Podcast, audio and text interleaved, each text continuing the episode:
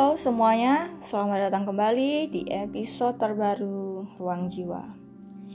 Ya, ini adalah episode penutup dari sindrom series yang beberapa minggu ini kita dengar.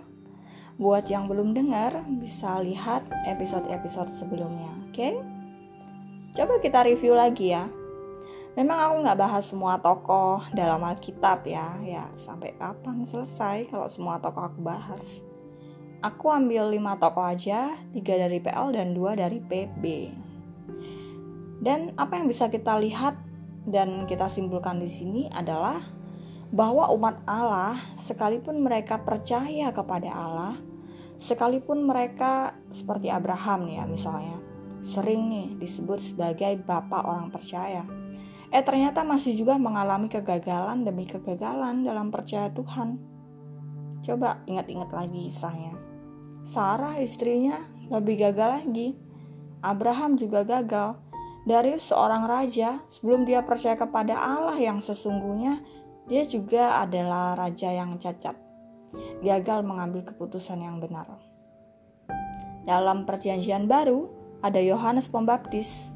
Karyanya spektakuler, radikal lah ya kalau aku boleh bilang. Tapi sempat juga imannya goyah. Dan akan terus seperti itu polanya. Alkitab dengan gamblang menjelaskan kegagalan demi kegagalan umat Allah dalam percaya, dalam mengikut Tuhan.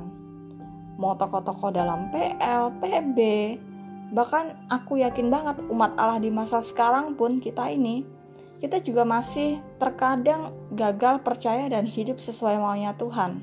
Ya gak sih? Coba deh kita lihat diri kita. Aku juga belajar untuk melihat diriku sendiri. Nah, Abraham bahkan ketemu langsung dengan Allah, itu pun gagal. Apalagi kita.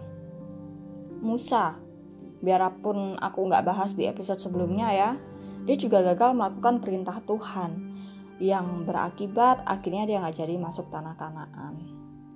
Nah, apa sih yang bisa kita pelajari di sini? Yang pertama, kegagalan manusia berdosa versus kemurahan hati Allah. Sekali lagi ya, kegagalan manusia berdosa versus kemurahan hati Allah. Hidup dalam dosa, tapi sudah ditebus oleh Yesus Kristus. Ini hadiah yang luar biasa, dan yang gak bisa kita dapatkan dalam pribadi lain. Manusia gagal, berdosa, tapi Allah dalam pribadi Yesus Kristus itu punya inisiatif untuk memulihkan keadaan manusia dan hubungan dengan Allah melalui kematiannya di kayu salib. Yang kedua, satu-satunya yang patut kita teladani adalah Kristus, bukan tokoh Alkitab. Ya nggak salah juga sih ya, terkadang kalau kita ditanya siapa tokoh Alkitab favoritnya, si A, si B. Ya, mungkin kadang kita mikir, oh, si Isak ini kita bisa teladani kesetiaannya. Si Daniel, dia berani mempertahankan imannya. Dan masih banyak yang lain lagi. Mereka juga punya sisi positif. Betul mereka memang baik, tapi mereka juga jatuh dalam dosa kan. Mereka bukan juru selamat, mereka juga perlu juru selamat. Jadi kita perlu waspada. Bagi para penyampai firman, bagi kepala-kepala dalam rumah tangga, bagi guru-guru sekolah minggu, dan semuanya saya rasa, jangan sampai kita terjebak dengan renungan-renungan bernada moralitas semata atau kesuksesan lah ya yang biasanya paling laris.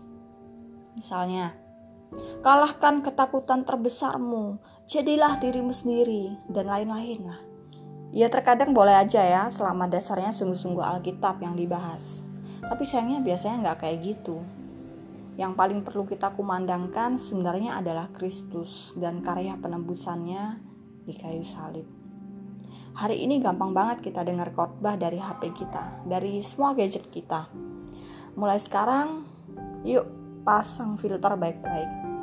Ajarkan juga kepada generasi penerus kita untuk fokus.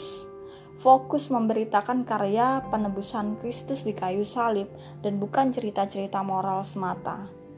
Ingat, tokoh-tokoh Alkitab gak ada yang sempurna. Mereka semua udah terjangkit dengan sindrom masing-masing. Ya ini istilah aja ya di podcastku. Tapi yang jelas pastikan yang nomor satu adalah Kristus dan karya penebusannya yang mengampuni dosa-dosa kita. Kiranya bisa menjadi berkat buat kita semua. God bless you all.